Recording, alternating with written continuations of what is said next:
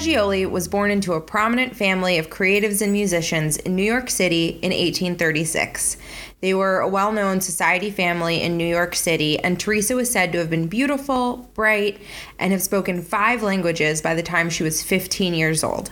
Actually, if you go ahead and Google her, Teresa Bagioli. Ba- Bagioli, spelled. Bagioli. Bagioli. yeah, that's the You gotta correct- sing it. Yeah, you gotta get the music of the name. Your cousin lives in Italy. I know these things. I'm Yeah. connected.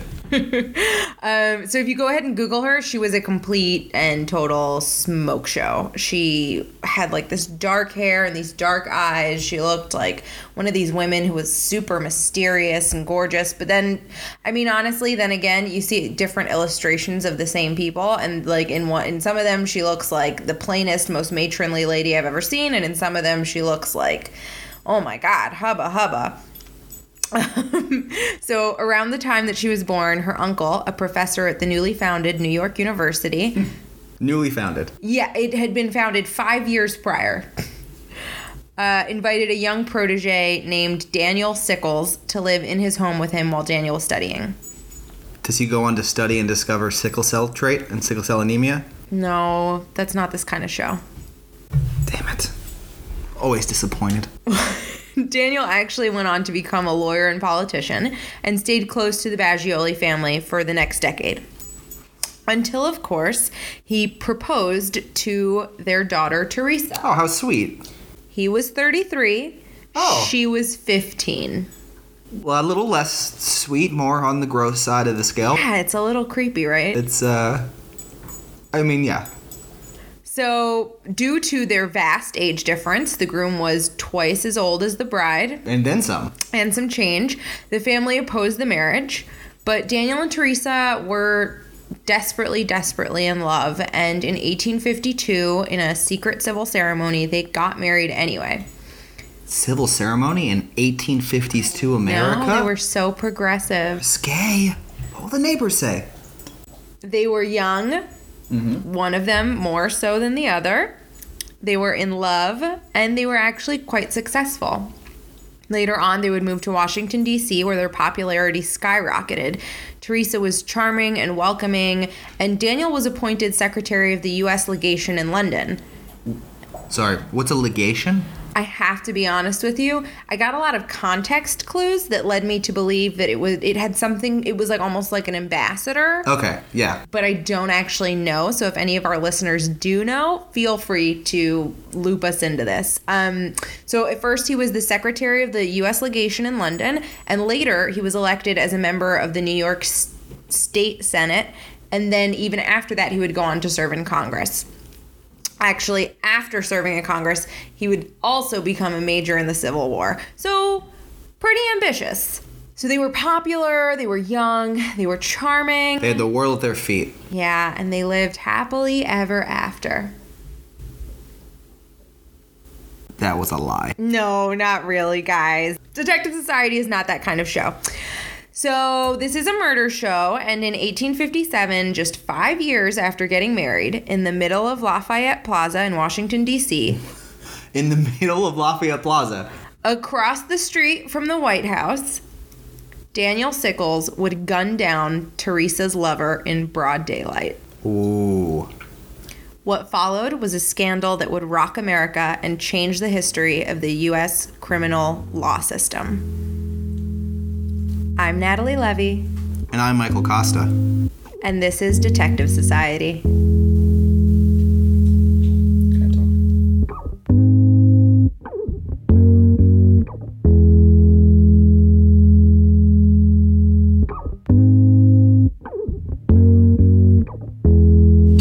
Happy New Year! Yay! Yeah! Woo! So, Happy New Year, everyone. Yes, we're back. Um, we are back after our half a week break. I, I don't have context for when we record any of these, so if you say it's a half a week, I have to listen. I think it was a half. A, it doesn't matter. We're here drinking some red wine. We've got a very growly couple of dogs. Oh, come on, Bill. She's like stealing his toy. She won't let him have it. Let it go. Okay. Um, so any New Year's resolutions?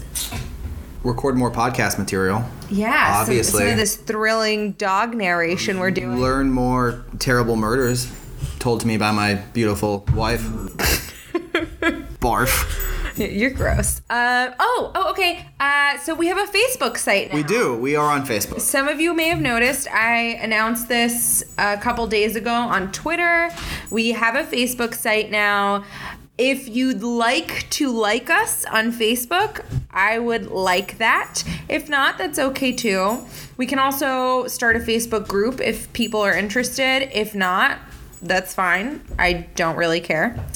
Uh, any other housekeeping? Just hop on there on iTunes and tell us why we're good or why we're doing a terrible job so we can try to improve. That would be great, actually. If you guys could rate and review us, I would love that. Uh, one of our most recent reviews is by Sula Girl 22. She says she's new to the podcast thing, but couldn't stop listening to Detective Society. I have a, a sneaking suspicion I know who Sula Girl is. Nope, total stranger. we So, Cindy, if you're listening, we love that. Um, that you reviewed us. Thank you. Um, so on to some historical murder. come on, the history. That's my thing. Let's go. I know Mike's really, really excited this week because we're talking about history, and that's kind of his bailiwick. yes, it is. What were you laughing at? Mm, Bailiwick. Your your liberal application of bailiwick. Listen, man, I say what I say. So this story has everything adultery, politics, murder, war, amputations, insanity, Antebellum America. mustaches, opera glasses, oh, the mustaches. sensationalism. We're gonna cover it all. Oh, and don't forget the Italian last names. A- and Bagioli. Actually, we're not going to call her Teresa Bagioli anymore because she's Teresa Sickles, which Oh. is kind of a worse name. Wait, so did she discover? I'm sorry, I'm gonna stop making that joke about sickle cell. That was the last one. So, how did this all go down? Well, even though Daniel was madly in love with his 15 year old wife, Well, I mean, she's probably like 17 now, 18. it no, doesn't 20. She's matter. 20. Michael, it's still gross. Well, you know, it's it's it's the 19th century. Uh, Yeah, so they're all going to be dead by 40 anyway, right? Not really. so, even though he was madly in love with Teresa, Daniel Sickles was also a damn dog. A dog. Like, he could not stay away from the ladies. He was known around New York and then later DC as a womanizer. He loved himself some ladies of the night. Oh, he liked the Stoots. Oh, he loved himself some stoots. From the little knowledge I've gleaned on the subject, uh, mid and early 19th century Washington, D.C. was mostly prostitutes. It was a situation where there wasn't a city still because it had just been built in the middle of a swamp, and so the industries that popped up around it are a lot like mining towns. People were there for work, and so booze and girls were the order of the day. I guess that I could go along with this narrative if he hadn't also been a famed John in New York City, which was firmly a city at this point. He actually had a famous affair with Fanny White, a renowned prostitute and madam in New York City, and he was actually involved in a scandal where he had Fanny come to his offices at the New York State Senate just for fun in the middle of the day. Nothing some- illicit. Just Just, for some mid-afternoon Fanny. Just, oh come on, man. it, her name's Fanny and she's a, a madam. Like, I, there's few names that are more perfect for a prostitute, I think. Okay, so he's running around town with all kinds of ladies. He frequents prostitutes, and he's kind of a loose cannon. That's how a lot of people describe him. So, like, he shoots his mouth off about his prostitute habits. Does he was actually involved in another scandal in London when he snubbed Queen Victoria. This is when he's part of, like, the Legionnaire's disease or Delegation. delegation.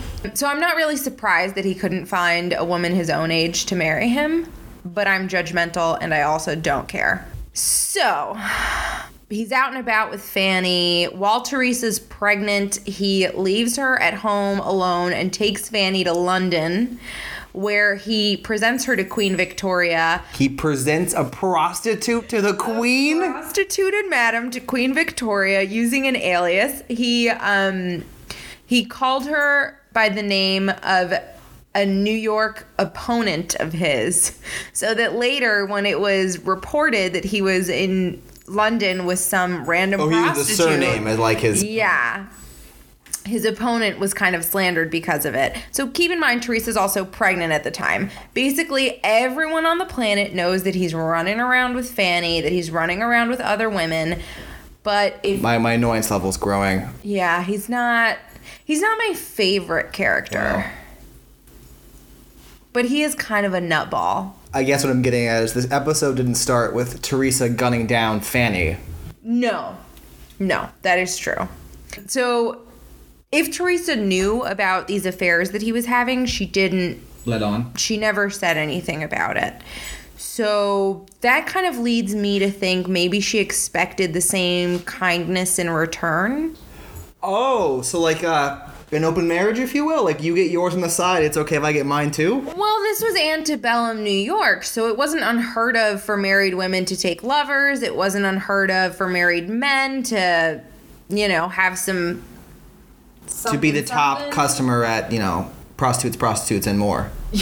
Yeah, I think that's actually uh, what ppm. That's that's how it started, right? Well, there's an ampersand, but yeah. Yeah, got it. And additionally, this is kind of sad. Teresa was unbearably lonely. Her husband was working in New York, or I'm sorry, he was working in London. She was living in New York. And keep in mind that this was a marriage that her family didn't approve of. So a lot of the people that she had been relying on, a lot of the people who Support structure. yeah, who had supported her throughout her whole life were n- no longer really that willing to be as supportive. And she's 15, 16 years old. It's a lot. It's a hard time to be dealing with all this stuff. And oh, hey, you're pregnant. and you know your husband's out there with Fanny. Yeah. So in 1856, the couple makes their full time move to Washington, D.C., which only further alienates Teresa. She's about 19 right now. She's about 19. They've had their first child. Oh God. Daniel works a lot, and when he's not working, he's frequenting prostitutes. say he also works with air quotes. yeah, and she's moving away from the life that she's known forever. She's very young. Imagine going away to college and at the same time having a baby, and at the same time your family won't talk to you, and at the same time the one person that you're reliant upon is never home.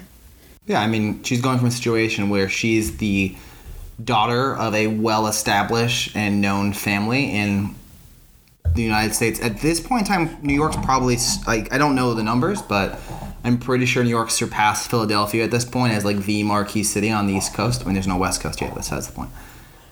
So it's really difficult to go from you know being a somebody in the biggest city in the country to another politician's wife and a frankly what's a backwater at this time. Yeah, I mean, there's not a lot to do in Washington, D.C. in, what did I say, 1856. Uh, but as will kind of be illustrated, they were really, really charming. The both of them were. People liked them. They liked that Daniel was kind of kooky. He was really entertaining. Teresa was beautiful and warm and a wonderful hostess.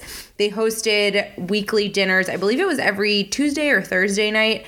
Uh, they hosted weekly dinners for the Washington, D.C. elite. Teresa actually attended seances held by Mary Todd Lincoln. I mean, Mary Todd's already off the wagon at this point of insanity or Oh, yeah, of she's- sanity. She is deep into the occult at this point. Um, so, and actually, it was said that Mary Todd gifted their daughter this like beautiful necklace that she had inscribed that said like "Love Mary." So they they were really really well connected. So this is when Teresa meets. Cue the sexy music. District Attorney Philip Barton Key the second. Oh, what a name! What a job title! Yes. Finger guns all over the place. So Sickles, Daniel Sickles, keeps having these affairs around Washington, is neglecting his wife, and guess what? Philip Barton Key walks in. He's said to have been the handsomest man in all Washington society. He actually looks a lot like Jim from The Office with a handlebar mustache. Wow. Yeah, if, if you go ahead and yeah, Billy's a big fan.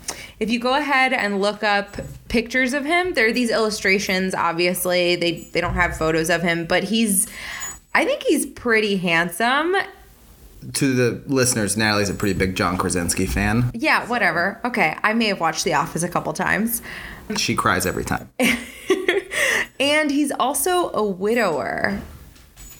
Now it's weird to me that that is like a turn on, like an attractive thing, but I get it. Listen, who am I to say that maybe it's very, very sexy when a man is a widower? He's got. Philip's got four kids of his own. He's so handsome. He's a devoted father. He's a district attorney. Oh, and he's also like an American treasure because he's the son of Francis Scott Key, the lawyer poet who wrote the Star Spangled Banner. Well, how about that?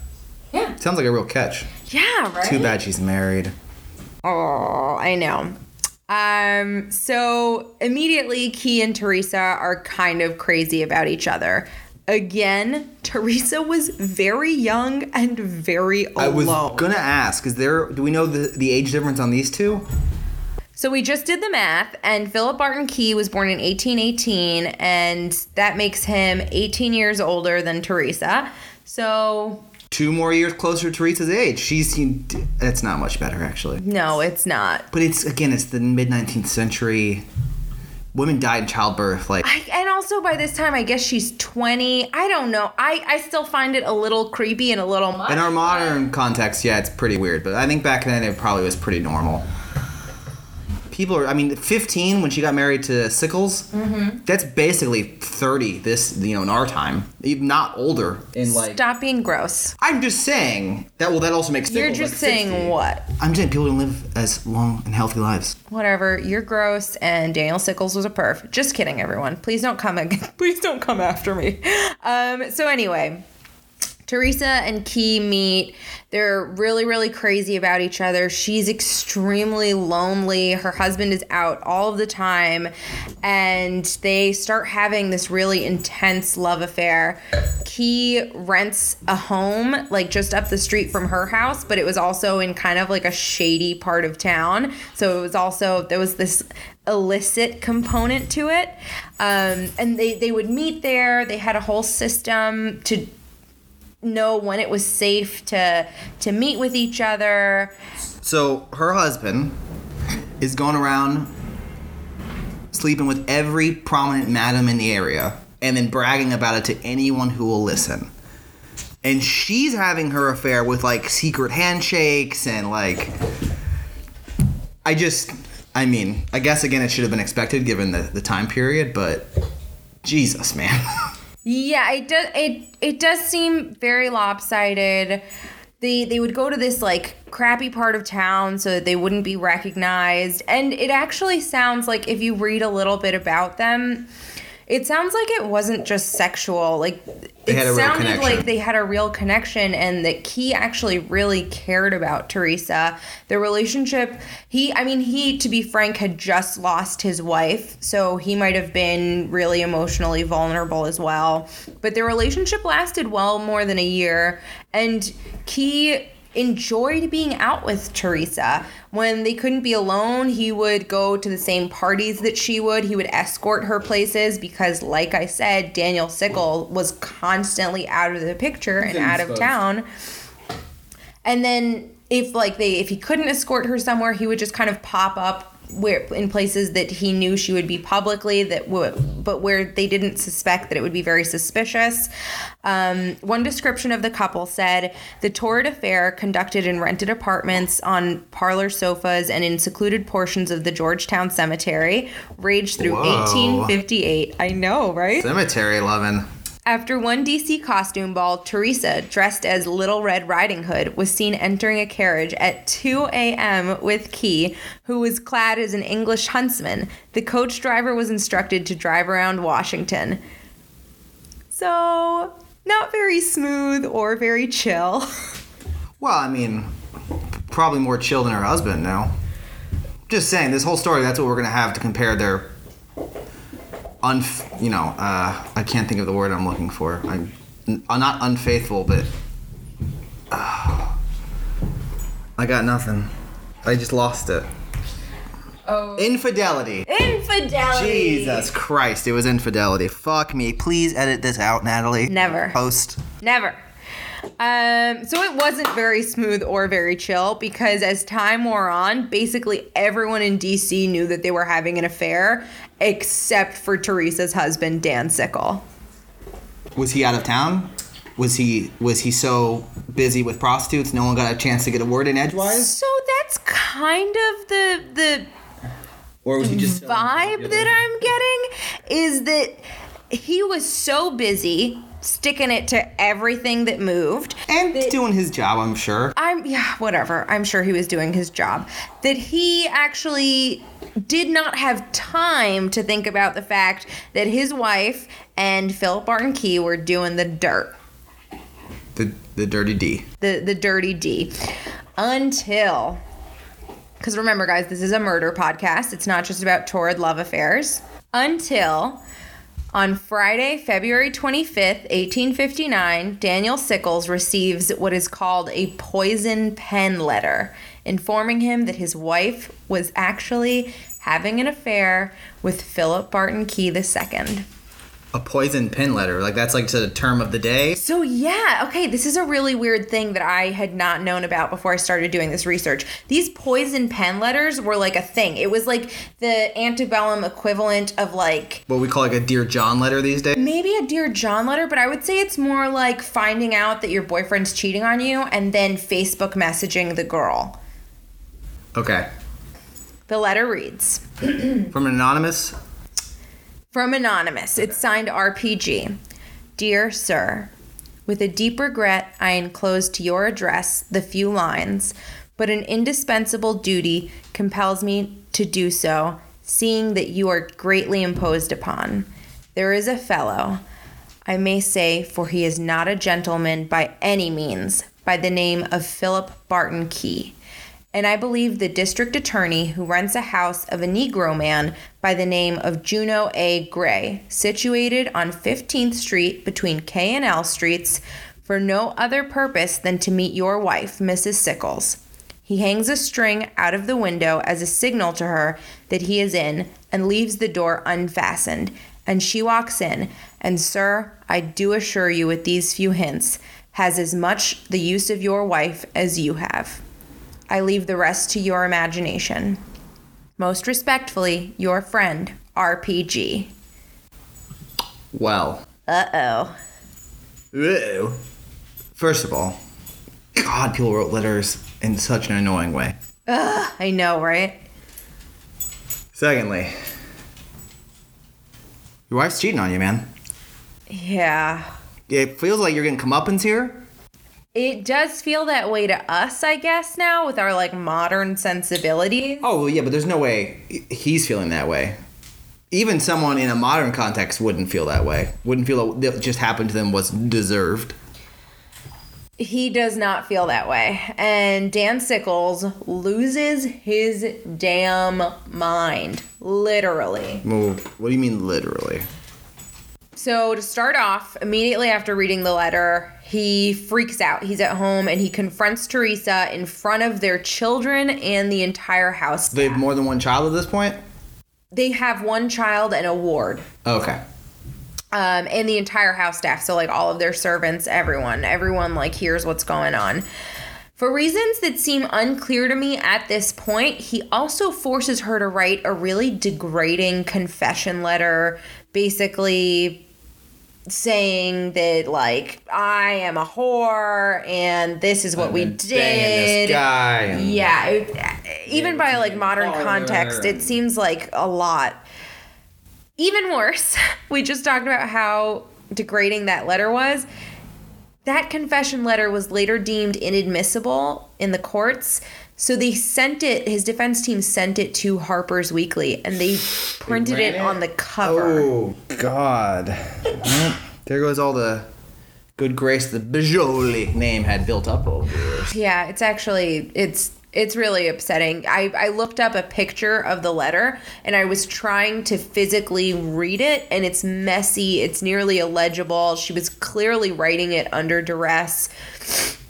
The parts that I did understand, um, there was one sentence where she wrote, there was a bed in the second story. I did what is usual for a wicked woman to do. I undressed myself. Mr. Key undressed also and she was writing all of this basically like hysterical in front of her two children with her husband yelling over her shoulder i'm sure yeah and, and we just talked about like what kind of like a loose cannon dan sickles was so i can't imagine that he was very easy to live with what happens next is is not clear at all. There's no real timeline or yeah, but literally two days later, so he gets the letter on the 25th. He confronts Teresa, and on February 27th, Sickle sees Key sitting on a bench outside of his house and flies into a complete rage. So the theory here goes that Key was sitting outside the house to see if Teresa. oh, he's sitting outside their house.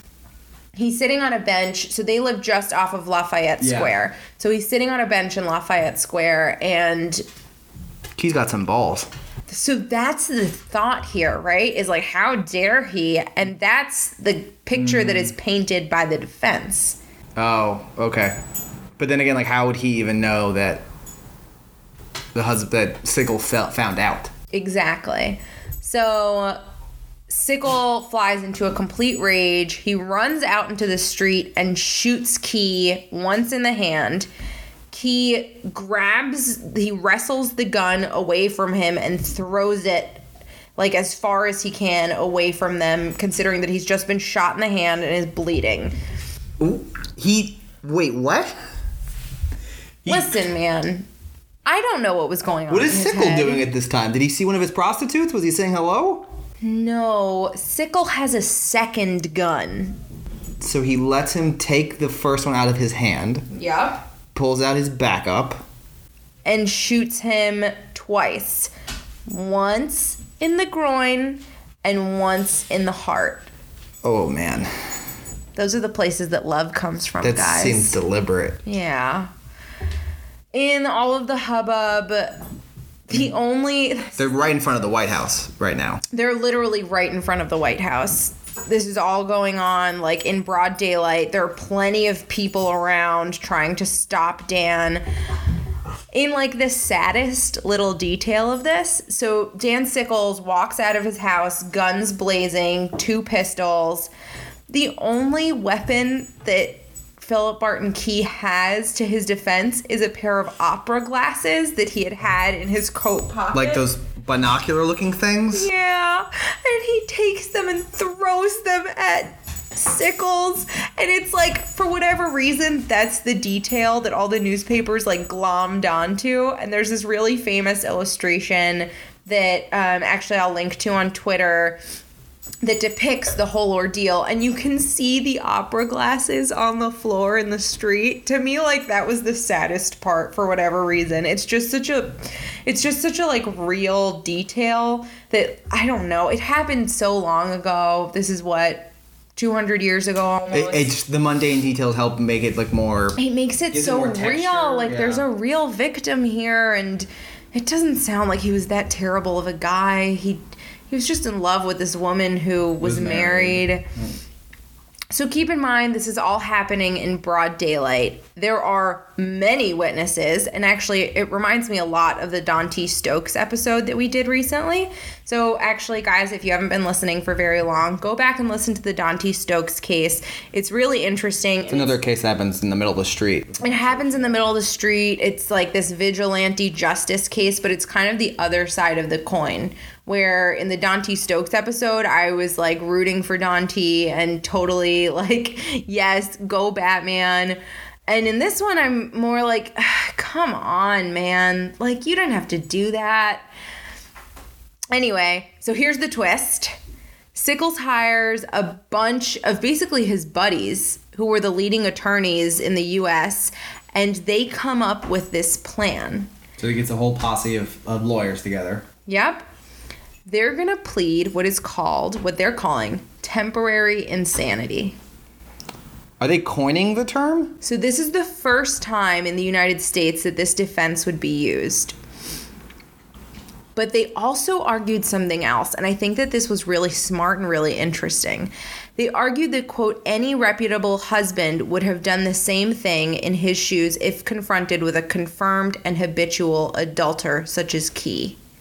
So they're painting Key as like this seducer who like tricks good wives into bed and also saying that at the same time, if that weren't bad enough, that Daniel Key just snapped, that he couldn't control himself because of what was being revealed to him, and also that anyone else in his situation. You mean sickle? Yeah.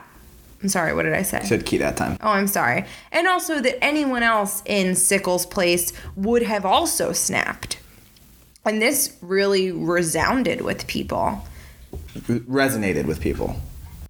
Okay, resonated with people. Super sorry, Michael. Okay. Anyway. Right, my bad. Angry people on Twitter are gonna come after you. Oh, come on, man. Guys, I'm sorry that I said resonated and wait, resounded instead of resonated. You're making it up as you go along. Okay. Anyway, people ate it up. Oh, it sounds yeah. I mean, Newspapers backed Sickle as a hero for, quote, saving all the ladies of Washington from this rogue named Key. Like, ladies, like, can't control themselves so much. I, that, I see how the opera glasses came into this narrative they're crafting too. Yeah, so the picture is painted that Key is a predator who turned a loving wife into a whore. And then there's the whole insanity portion of the defense where basically the defense is claiming that Sickles is driven insane by his wife's infidelity. Keep in mind, everyone, that he was literally sleeping with every single woman he could get his hands on. So Well, that he could afford to get his hands on. Prostitute burn.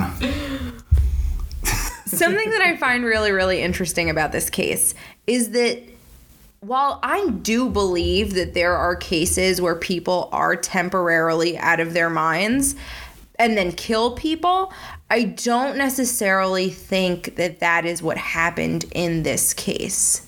Because, number one, he shoots Key two days after getting the letter about Teresa. And number two, if he hadn't been planning on killing Key, then why have Teresa write that weird confession letter and carry around two, guns? Yep, there you go. For me, the two guns means he meditated and thought about it.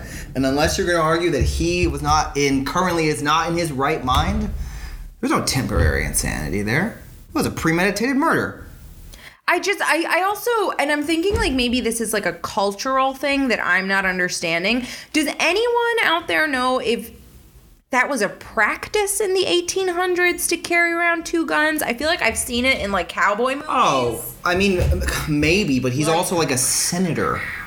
He's not going to the watering hole and offending someone and they're going to go out and have a duel. You know, this is taking place 40 plus years after Aaron Burr guns down Alexander Hamilton. And duels were already outlawed back then. So it's like, it's not anything that's happening all the time. But it's it's 1857. Like maybe it was normal that he, maybe he always carried two guns, but given the circumstances surrounding everything, you see that guy out there in the park in front of your house, grab two guns to make sure. I would assume. So, as is to be expected, the jury acquits Sickle and sets a precedent for 200 years of people murdering each other and claiming to be insane. I wonder how many women were on that jury. Oh, zero? Probably zero. So I didn't know this, but using the temporary insanity defense is actually a lot harder than you'd think. Oh, it's really hard. Like to do successfully. Yeah, I, I had no idea because I guess I, I read this story and was like, whoa, people are just getting off all over the place saying they're temporarily insane. But in the modern day context, it's a very difficult Yeah. case to win. When when you first learn about it, everyone's reaction is like, "Oh my god, everyone can get off for murder this way." But then, in context and actuality, it's really hard to prove that you were only insane for that short period, because that's the key there. That's the key is that you are normally a fine, upstanding citizen, but something happened and you snapped. And now you're okay again. that's you can't prove that. You can't get a psychologist up there that goes, I didn't talk to this person when they were quote unquote insane, but they're not insane now. Yeah, unless like you're, I would say like a schizophrenic who like went off their meds or something. Well, that see that person's not temporarily insane though. They have a diagnosed condition. Like there's no moment of breaking. They're already like. There's a, there's another word for it. But what I'm saying is like that wouldn't They be a have, like, a- temporary insanity plea. They would just be insane. Like their plea would just be like, I this this individual committed these crimes because of mental illness. This isn't murder. This is manslaughter. They didn't premeditate it. They didn't. I'm capable of doing that because the voices in their head told them to do it. I am not a lawyer, nor do I have a law degree. Please email, text, and Twitter us with all the corrections for the nonsense I'm spewing. But um, that's the that's the key difference there is that a sane person goes temporarily insane. Someone who's already coming to the table with a mental illness doesn't go temporarily insane. They just bleed. They would just plead insanity. Okay, that's interesting. See, I didn't know that. Anyway, for this particular case, the jury acquits Sickle. It, this tactic works. It's the first time that it's ever used. It's good lawyering, to be honest with you. This news is all over the country. People are going nuts. Like I said, Harper's Weekly puts Teresa's confession letter on the cover. It's a juicy story. People are like slandering the Key family. The Keys this guy's exactly. father wrote the Star Spangled Yeah. Banner, and people were talking about changing the national anthem. It was already a thing in the 50s, Yes, whatever. So it's a huge scandal. Around the same time that he's acquitted, Sickle publicly forgives Teresa, and people hate it. They are so unforgiving. Number one, Of Teresa? totally forgiving of a murder, totally unforgiving of cheating They're wives. upset that he forgave his wife? Yes. So he forgives her. There's all this public backlash. And basically, for the rest of Teresa's life, they're estranged. She stops going out in public. He, I think, continues to support her and their daughter. But And his healthy prostitute habit, yeah, I and assume. his healthy prostitute habit. Um, but they basically don't speak again, and Teresa dies very young of pneumonia. My God, I, is there is there an uplift? Does he like get mauled by a bear who eats his crotch out or something, or like? so I don't know if like this is a justice, but Sickle goes on to have a super interesting second half of his life. He is a congressman who then later after serving a term becomes a major in the Civil War. And actually it's kind of fraught with scandal for the rest of his life. He has to fight to become a major in the Civil War because he wasn't military trained um, the way that other majors had been. He fights at Gettysburg and his he loses a leg at Gettysburg because it's blown off by a cannonball. Then you can see his leg still the uh, the the bones after the leg was amputated were preserved, and I will tweet out a picture of it as well. So it's preserved, and you can see basically where the cannonball crushed it, No and way. it's displayed with a comparable cannonball, so you can see the cannonball right Where next to the to the crushed leg. I'm not sure where. Gettysburg's not far. Can we go? duh we can go um, but there there are photos available online um, i'll definitely tweet them out there are also all of these like crazy illustrations surrounding sickle's life and he also is kind of growing older in the beginning of the world of photography so there are these really interesting photographs of him during the Civil War, after the Civil War, he continued to wear his military uniform in public for the rest of his life. He's rolling around on a wheelchair, missing a leg, in his Union uniform with this crazy handlebar mustache. He's also got like this super intense stare. Yeah, he's a crazy person. Yeah, he's nuts. Okay, yeah, he's nuts. When does his wife die? Do you do you have that in front of you? She dies in 1867 is when she dies. So he goes off to war and they're still together. Well, they're technically still together because they don't get a divorce. Um, but she dies about 10 years after Key is murdered. and she is, I believe, around 30 at the time. Yeah, just just barely thirty. Yeah. So like this one's So he comes back from war. He's amputated. He's got a stupid mustache, and his wife, who he didn't like anymore, is now dead. Yeah, and then he actually he remarries a young Spanish woman while Oh. he's a minister to Spain, and they have two children together. Listen, I, and I don't want to go in too hard on this and maybe offend some listeners. That guy's a scumbag. That guy is a fucking scumbag. Yeah, he's Even by antebellum standards. He seems like a total fucking scumbag. And don't get me wrong, he isn't great either. There's been many stories of men dying because they slept with another man's wife. But the other Sickle's worse. Yeah, he's he is kind of the worst. I guess he's like a super interesting figure historically. if you read about yeah. him, like if you read about him, if you pull up his Wikipedia page, this murder is a tiny part of his Wikipedia page. It is like you would think that in anyone else's like history or biography, this would be like a huge portion of it. No. Well, he, was, no, he- he wasn't insane. It was one instant where he was temporarily insane. His whole wiki page is going to be about the time he was temporarily insane. Come on. Yeah, because he murdered someone. Well, I mean, obviously, that was sarcasm.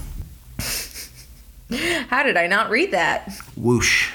Yeah, whatever. I, I also find this particular case really, really interesting because, yes, it is the first time that temporary insanity is used as a defense, but also because in the modern context, the way that we tend to think about temporary insanity kind of goes like one of two ways. So for me, the big examples are Lorena Bobbitt or like Ed Gein.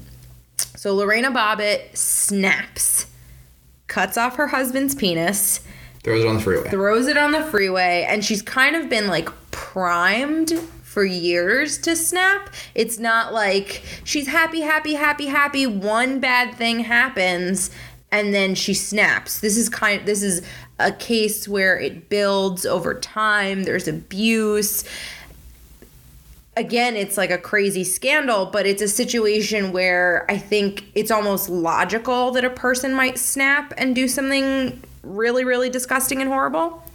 Or a case like Ed Gein, like like I was saying earlier. So Ed Gein, if you guys don't know, is a man who lived in Wisconsin um, in the early 20th century. He was actually like a horrifying serial killer who mutilated dead bodies. He was a necrophiliac. Uh, some people suggest that he was a cannibal. So permanently insane, not temporarily insane. So it is unclear what happened um, because he led a pretty, I mean, it wasn't a normal life, but he was not running around murdering people his entire life.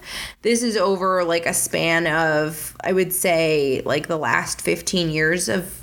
No, not of his life because he went to an institution, but let's say over a 15 year span. Maybe. I, I honestly have no idea.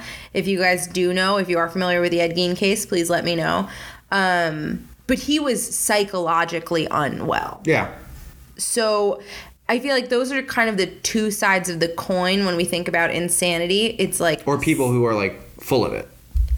or or people who are like full of it, but I'm talking about like legitimate Yeah. insanity that's used as a defense for murder. So there's kind of like this snap where Which is really hard to prove. It is hard to prove, but I think that there are cases that can be made for it, Yeah. especially in a situation where someone's like been pushed to the edge for years and years and years and feels like there's no way out. And then I think the other thing which you did touched on earlier was that it's not just that you were pushed; is that it was a split second decision. Mm-hmm. You didn't go inside and grab a second gun. You didn't have your wife write a letter, you know, admitting to the whole affair. Like it was, it was one of those things where if he had like read the letter and then looked out the window and saw Key and ran out and shot him, Yeah, that's a like completely different scenario, exactly, right? Exactly. That's you know. Then I could easily say like, okay, you know, I mean, maybe that's definitely what happened, but but you, you can't premeditated temporary insanity murder, at least in my opinion, which is totally not an expert on anything. So you know, angry emails. I can't wait for them.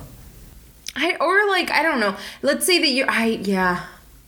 I I honestly don't know, but I also knowing the little bit that I do know about Daniel Sickles before the murder and after the murder, it seems like this guy was just all around kind of like a loose cannon. He just played it fast and loose. He's snubbing queens. He's taking prostitutes into the New York She Assembly. was a madam.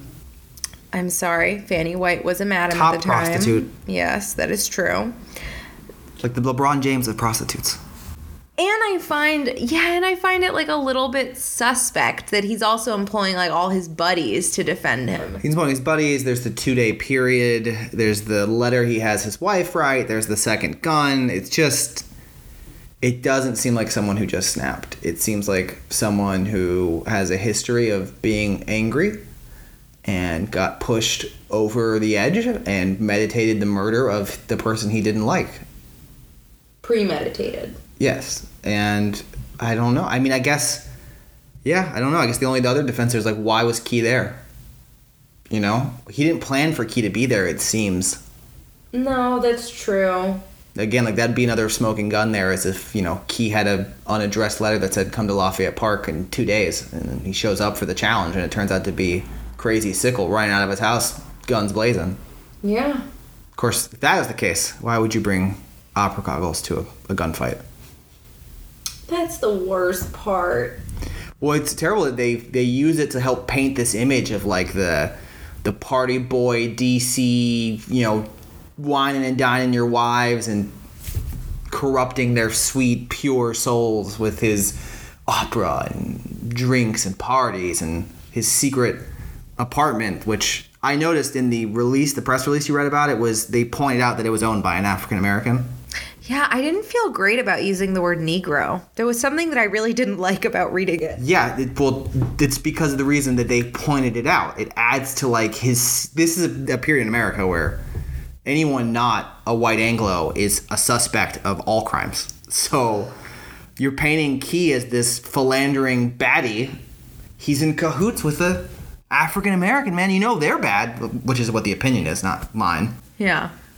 It's all part of the this narrative that they're the media jumped on because it's juicy. People read that. They like it. It's interesting.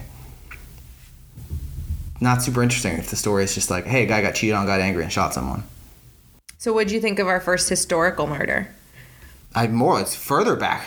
Let's cover one where two Native Americans murdered each other in the swamp that would become DC. I don't know if I could find. There's no press clippings from. Yeah, I, I don't know if I could find documentation on that. Oh shit. Well, I loved it. Yeah. Oh yeah, I mean, if- yeah, I mean, it doesn't have to be 19th century. You want to do early 20th century? I'm game. Mid 20th century? Yep, I'm there. All right, folks. Well, let, let us know if you were interested in this. Um, as always, I love hearing from you guys on Twitter. Recently, I've had people reach out to me on Twitter, and I can't tell you how much it makes my day when you guys tweet at me. Um, and again, it's at the Detective Pod on Twitter. Again, you can email us. Um, Our Facebook group we just started, our page. yeah, well, the email address is detectivesocietypod at gmail.com. You can like Detective Society on Facebook. Uh, Mike, you have any plugs? Subscribe on iTunes, rate us on iTunes. Uh, Tweet at, you know, DC Baltimore area murders that you'd like to see covered. Oh man, yeah, guys, definitely. Uh, if you are from the DC Baltimore area, if or if if you're not from DC, Baltimore, Maryland, Virginia, go ahead and let us know what murders you want to hear about. I generally try to do as much exhaustive research as I can on these murders, especially on ones like this where there are a lot of differing opinions. Um, but I, I love it and I love hearing from you guys. You have no idea how happy it makes me when I see a new review or when I read a tweet or an email. It just like makes my fucking day. You guys are rad. I can't believe that people are actually listening to this. It's exciting. Yeah, it's it's really exciting. Um Oh, we were talking about having a sign off. You say we were talking about, but really what you said was, hey, Michael, think of a sign off. I gotta go. I'll see you later. Oh, so so is that our sign off? No, that's what you said to me when you left the room. I, I can't think about it. No, no, no. I, I like that. This is Detective Society. I gotta go. I'll see you later. All right, sounds good to me. Bye. Bye, everyone.